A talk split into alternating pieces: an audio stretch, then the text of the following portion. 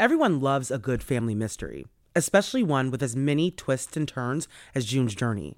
Step into the role of June Parker and search for hidden clues to uncover the mystery of her sister's murder. Find hidden clues and uncover a murder mystery. Solve mind teasing mysteries of the roaring 20s. Engage your sense of observation to find hidden clues. Search for hidden objects from the parlors of New York to the sidewalks of Paris and uncover a collection of dazzling hidden object spectacles for you to solve. We're all here because we love true crime, right? Well, this game has the perfect twists and turns to keep your brain asking, what happened here? There's nothing I love more than getting to decorate my very own luxurious state island. The best part? You can chat and play with or against other players by joining a detective club. Can you crack the case? Download June's Journey for free today on iOS and Android. Hello, listeners. I'm your host, Amara, and this is Black Girl Gone, a true crime podcast.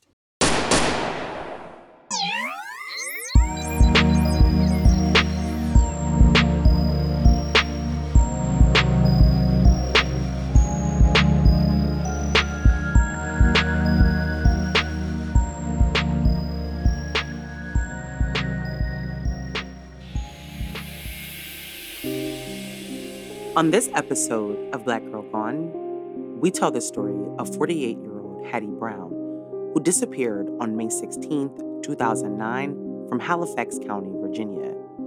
The night Hattie was last seen, she picked her nephew up from a gas station and dropped him off at a party.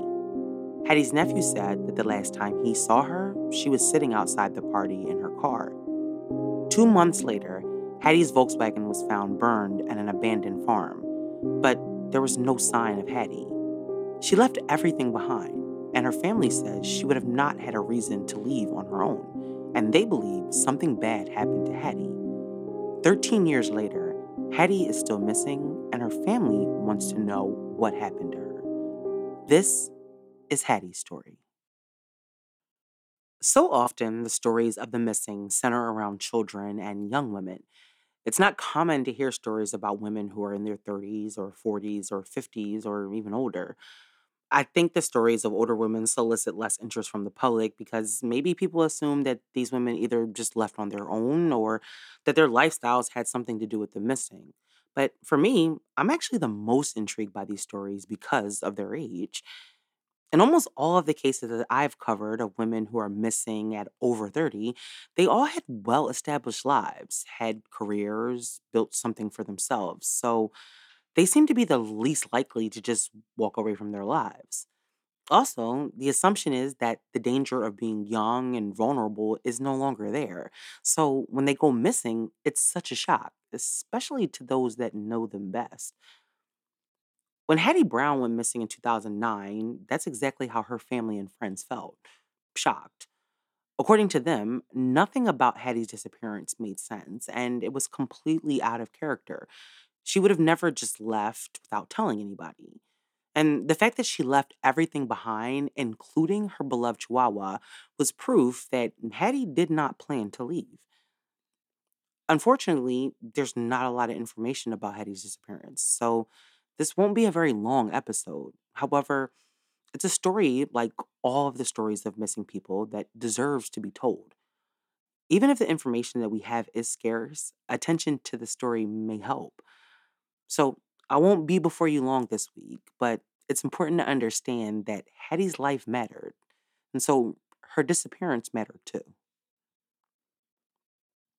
I've said it before, and I'll say it again. The hardest part about telling stories that don't get a lot of attention is the lack of information. But I do it anyway, and I will continue to do it the best way that I can. Hattie Brown was born on September 21st, 1960, and she spent her young life in Halifax County, Virginia. She was raised by her parents, Adolphus and Emma Brown, and grew up in a very large, close knit family. There were 12 siblings in all, and Hattie was the youngest girl, the 11th of the 12 Brown children. The family grew up on a farm. Hattie, being one of the youngest children, by the time she became, you know, a young kid, her older siblings were grown and already moved out. Now, being the children of a farmer meant that everybody worked on the farm. They all had chores that included gathering eggs, milking cows, and chopping firewood for their wood burning stove. Hattie, admittedly, wasn't the best help. She was kind of scared of animals, and she couldn't tell the difference between wheat and barley. She also was small, and so it was hard to do some of the things on the farm that her siblings could. Her father would often send her in the house to be with her mom. She seemed to be causing more damage than she was helping, and so he felt that it was better off for her to be in the house helping mom out. Her time in the house with her mom is where she learned to cook. She said that she was never as good a cook as her mom, but she was better than her sisters. As a child, Hattie wanted to be a flight attendant, but she was told that she was too small. At the time, there was a height requirement for flight attendants, which was five seven. And Hattie, the shortest person in her family, only grew to be five foot three inches, although she said she always told people that she was five foot four inches. She clearly had dreams and she wanted to go places outside of the farm that she had grown up in. Hattie attended Halifax High School, where she graduated in 1978. After high school, Hattie didn't go to college. For about six months after graduation, she just kind of hung out at home and watched soaps with her mom. And then she decided that she wanted to go to trade school. Now, the trade school was located in Oak Ridge, Tennessee, and she stayed at the school for about six months before she left and landed a job at a shoe store. Being in Tennessee was the farthest she had been from home, but during her time, she learned that she could make it on her own. Hattie ended up staying in Tennessee for about two years, but during that time, she began to develop the urge to join the military. In an interview with her niece that I found on a website about Hattie, she spoke about her experience in the military. Hattie said that she wanted to join the military because of the excitement of it all, but she also felt a sense of pride knowing that she would be defending her country. Everything that the military had to offer intrigued her. She loved the idea of traveling the world, meeting new people, and the challenge. Now, although she could have enlisted in any branch of the military, she chose the army. And she said that it's because that's who you think of when you think about going to war. And so in 1980, right before her 20th birthday, Hattie joined the army. And Hattie was an excellent soldier who quickly found success in the army. She drew the respect of her peers and the leadership. Two years after joining the Army, Hattie attended Air Assault School in Kentucky, becoming the first female in her unit to earn the Air Assault Badge. Then she attended Airborne School in North Carolina, earning her another badge. Hattie had also begun taking college classes at night while she was in the Army and earned her associate's degree in general studies. Despite her success and gaining the respect of many, being a black woman in the army meant that she still faced discrimination and jealousy from some men who didn't feel like she deserved to be there. Hattie, however, did not allow that to stop her from shining. In 11 years, she went from private to sergeant first class. And when the Gulf War began, Hattie was deployed to the Persian Gulf, where she served with the Patriot Unit. But after coming home from the war, Hattie's health began to decline, and she was no longer able to do the things that she used to. Facing a medical discharge, Hattie took the early retirement offer, and after 18 years in the U.S. Army, she retired. Throughout her service, Hattie achieved many awards, including the Drill Sergeant Badge, Leadership Awards, Special Skill Identifier Ribbons, the Army Good Conduct Medal, Parachutist, the National Defense Service Medal, and the Southwest Asia Service Medal with three Bronze Service Stars and the Kuwait Liberation Medal. So in 1998, after retiring, Hattie decided to come back to Halifax County to be with her siblings and to help with her mom, who was having health problems. After 18 years of traveling the world and fighting in a war, Hattie's siblings were happy to have her back home. Now, after retirement, Hattie settled into her new life as a civilian after earning her associate's degree in the military, Hattie decided to go back to school after retirement, and so she enrolled in the Danville Community College in Danville, Virginia, where she majored in medical coding and terminology. Now, not much information exists about Hattie over the next 10 years, but According to everyone in her life, she was happy and living a normal life, enjoying her family and her friends. But in 2009, all of that changed. At the beginning of 2009, Hattie had been helping to plan a bridal shower for her brother's fiance, who had asked Hattie to be a maid of honor. All of the sisters had been planning the shower, and everyone was looking forward to the bridal shower and the wedding. In May 2009, according to Hattie's sister, she had begun helping her nephew Derek. As someone who loved her family and was always there to help if she could, it was not out of the ordinary that Hattie would be helping her nephew. Now, it's not clear what kind of help Derek needed or what was going on with him at the time, but Derek was 30 years old, so he wasn't like a kid who needed help from his aunt, but clearly something was going on, and Hattie, being the kind of person that she was, stepped up to help him. In the early morning hours of May 16th, 2009, Hattie received a call from her nephew Derek asking her to pick him up at a Sheetz gas station that was located outside of the town of South Boston in Halifax County. Now, going out of the house at that time was not something Hattie would have normally done. I mean, it was after 2 a.m. We don't know what Derek said to his aunt about why he needed to be picked up at that hour from a gas station, but Hattie left her home and got into her silver Volkswagen Jetta and drove to meet her nephew.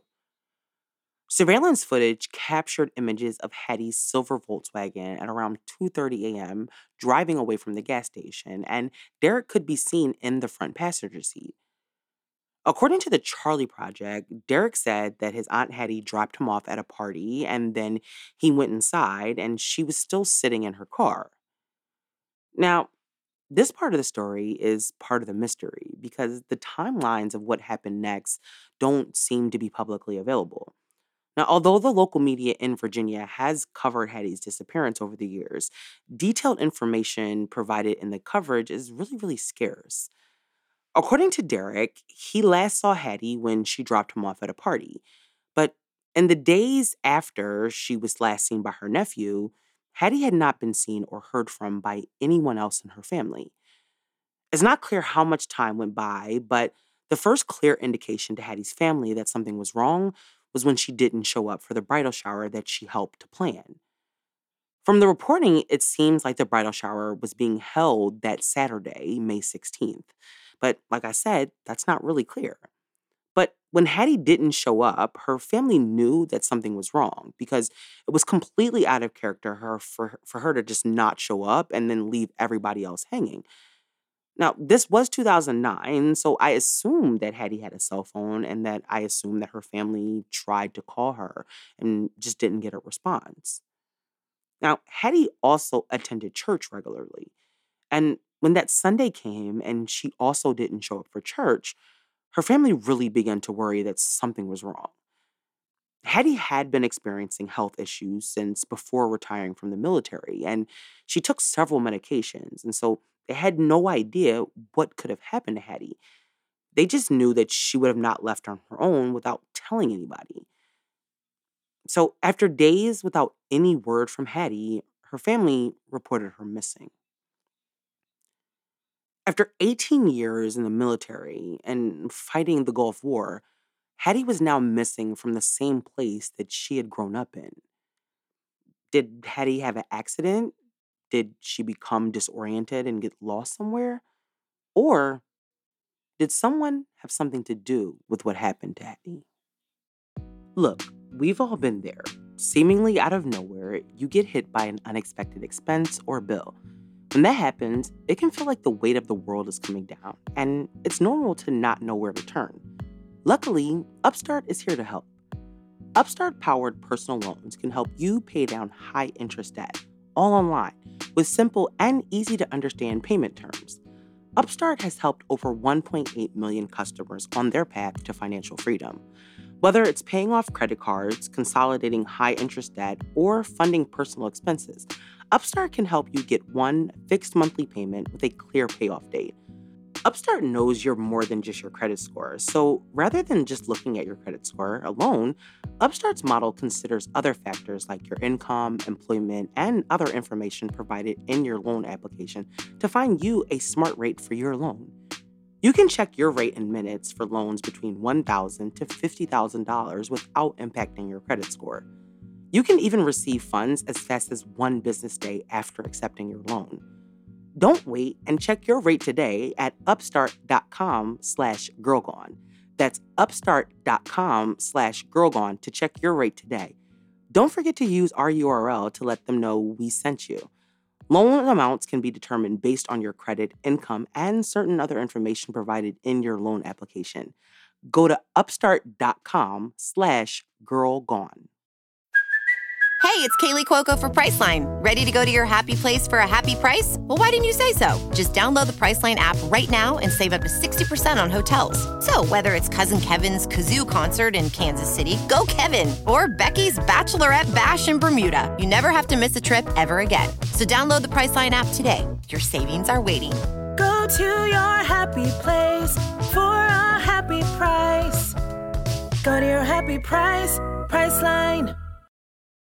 In the early morning hours of May 16, 2009, 48 year old Hattie Brown left her home to meet her nephew Derek at a local gas station.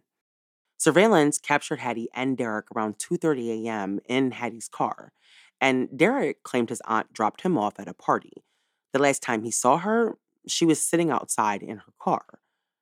But after days went by and no one heard from Hattie, her family reported her missing. By early June, police had launched an investigation into Hattie's disappearance, but it was obvious early on that this was not going to be an easy case to solve. As part of their initial investigation, detectives searched Hattie's home, and it was discovered that Hattie had left her wallet with her ID and credit cards and her medication. Finding her wallet and medication told both Hattie's family and investigators that Hattie had not left on her own.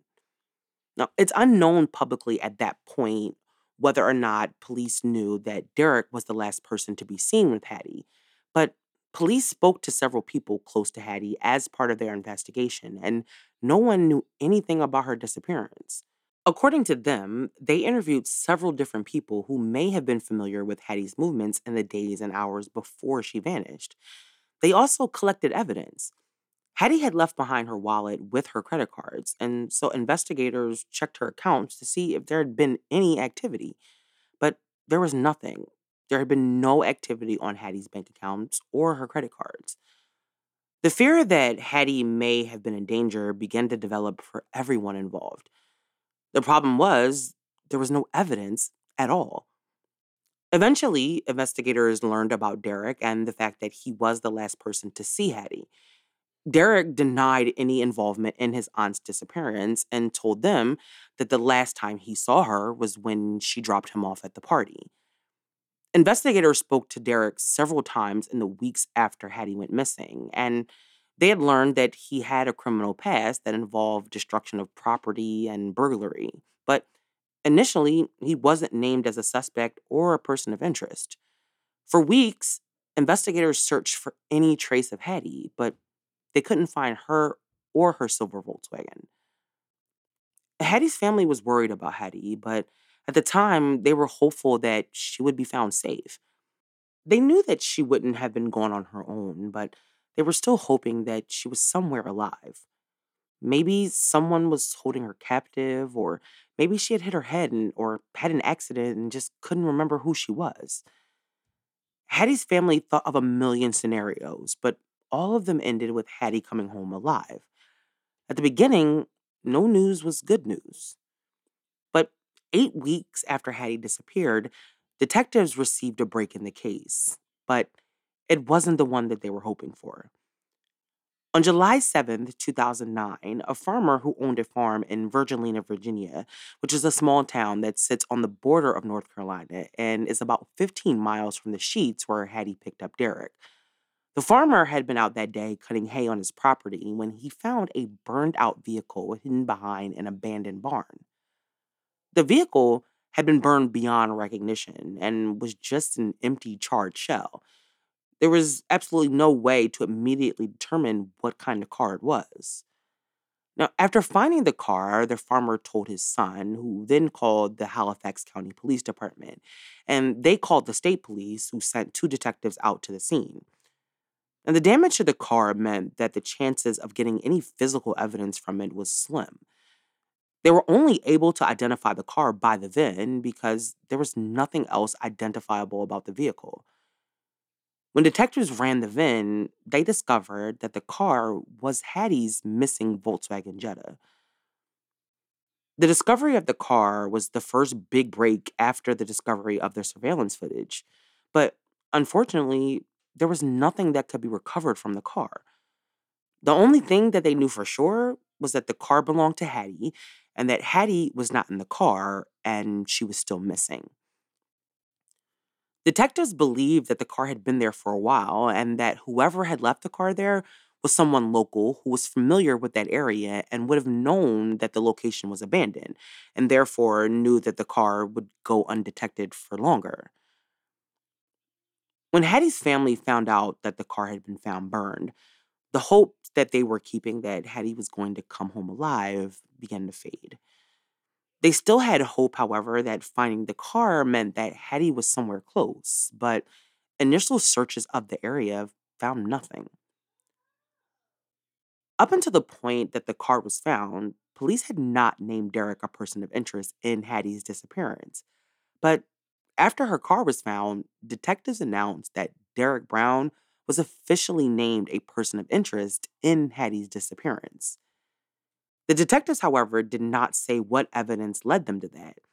In fact, aside from the articles that mentioned Derek being named as a person of interest, there isn't much information about Derek and his connection to her disappearance, aside from him being the last known person to have seen Hattie alive. Now, we do know that Derek was never charged with any crimes connected to Hattie's disappearance. In September 2009, investigators and a dive team returned to the location where Hattie's car had been found two months earlier to search the nearby waters. But after several hours of searching, they found nothing. After the discovery of the car, it seems like detectives just hit a dead end. They had named Derek a person of interest, but that was it. He hadn't been arrested, and Hattie was still missing. And so they were no closer to finding an answer than they were the day that Hattie was reported missing.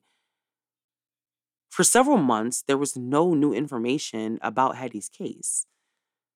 And by that time, there were multiple law enforcement agencies involved, including the Virginia State Police, and they were actively investigating Hattie's case.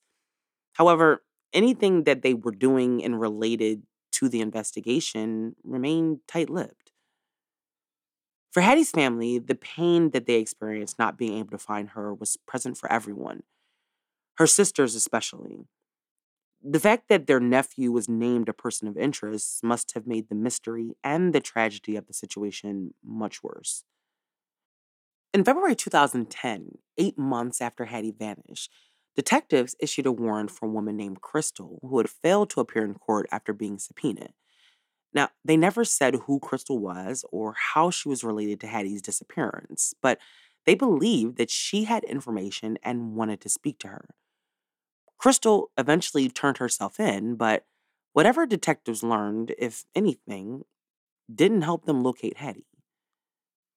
During a story about the search for Crystal in February 2010, local ABC 13 spoke to Hattie's heartbroken sister Diane, and she said this. Because right now, it's like we're the standstill. We, we just don't know, and that's what makes it so hard. For Diane and her family, Hattie missing with no answers was worse than her being dead. Hattie's family continued to do everything that they could to keep Hattie's memory alive. In the year after she went missing, they continued to search for Hattie. Derek, who was never charged, eventually left the area according to Hattie's family and a $10,000 reward was announced by the Brown family in hopes that a reward would lead to new information, but sadly, it didn't help to encourage anyone to speak up. Two years after Hattie went missing, her family paid for a 15 foot billboard to go up in Halifax County. They were determined to do everything they could to find Hattie, even after two years with no information. As year three approached, Hattie's family decided to plan a fundraiser to raise money for a private investigator. After years with no new information, they believe that a private investigator may help them get the answers that they've been looking for. They held the fundraiser on Hattie's 51st birthday. What started out as a fundraiser soon became a way to honor Hattie year after year.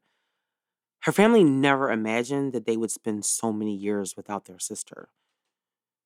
In 2016, seven years after Hattie vanished, her family had her legally declared dead. It was a difficult choice, but they needed to do it in order to tie up Hattie's affairs. Although they said they had always held out hope that Hattie would come home, they held a memorial service for her anyway. They wanted to do something to honor her life and her memory in a formal way. Even though they still had many unanswered questions, it was a way for them to celebrate a life that had not been forgotten. The toll that Hattie's disappearance had on her family was devastating. But in 2013, three years before Hattie was declared dead, another Brown sibling went missing. This time, it was her brother, James Brown Jr. Now, very little information exists about James's disappearance. He was last seen on Thanksgiving Day in 2013 in Clover, Virginia, and he was never seen or heard from again. Investigators have said that his disappearance is not related to Hattie's. It's just a strange coincidence. But in the years since Hattie disappeared, her family of 12 siblings has lost several members, including several of Hattie's brothers. Her sister Diane believes that they all died from a broken heart, and they all died not knowing what happened to their baby sister. It's now been 13 years since Hattie was last seen. Her parents and a number of her siblings have passed on, but those that are still here are still fighting to find out what happened to Hattie. Last year, her sister Pratista spoke to ABC 13, and after 12 years, it had not gotten any easier. Because it's just very stressful. Every day you get up hoping that this is the day that someone will call and say that she's here or we think we have found the remains of your sister. Investigators on this case say that they need help from the public in order to solve this case. They have never released any information about Derek or why he was never arrested or charged after he was named a person of interest. Now, Derek was arrested and convicted for a 2016 assault and burglary and served a few years in prison for the crime. But as of today, we have no new information about Hattie's disappearance, and her case is cold. Even though Hattie never had any children of her own, she was someone whose family adored her and whose absence has broken them apart. Despite her being legally declared dead, her family still wants to know what happened and why. Detectives on Hattie's case have long said that there are people involved that have refused to talk to them and provide them with information, and they possibly have the keys. After 13 years, it's time to bring some closure to this family. So many of Hattie's family members have died without answers. As I said in the beginning of this story, there's not a lot of information about Hattie's disappearance but her story still deserved to be told. An 18 year veteran of the U.S. Army, highly decorated, who fought in Operation Desert Storm, deserves for everyone to care that she is missing. Even after 13 years, and even with little details. Hattie Jackson would be 60 years old now. She's five foot four inches, and when she vanished, she weighed 155 pounds. Hattie was last seen at a Sheetz gas station outside South Boston, Virginia at 2:30 a.m. on May 16, 2009. The last person to see Hattie was her nephew Derek Brown, who they still consider to be a person of interest, and investigators need more information in order to solve this case. If you have any information about the night that Hattie went missing or the circumstances of her disappearance, please contact the Halifax County Police Department or the Virginia State Police Department. Thank you for listening to this week's episode. We'll be back next week with a brand new episode. Make sure you subscribe to the show so you never miss an episode. It also helps our show grow. As always, follow us on Instagram, Twitter, TikTok, and Facebook.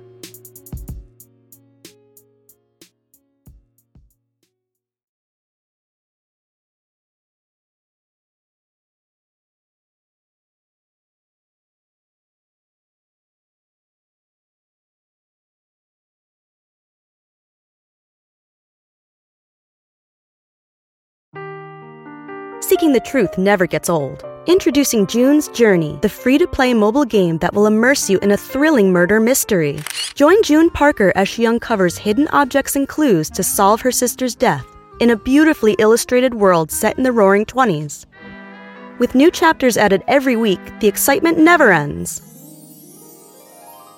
Download June's Journey now on your Android or iOS device or play on PC through Facebook Games.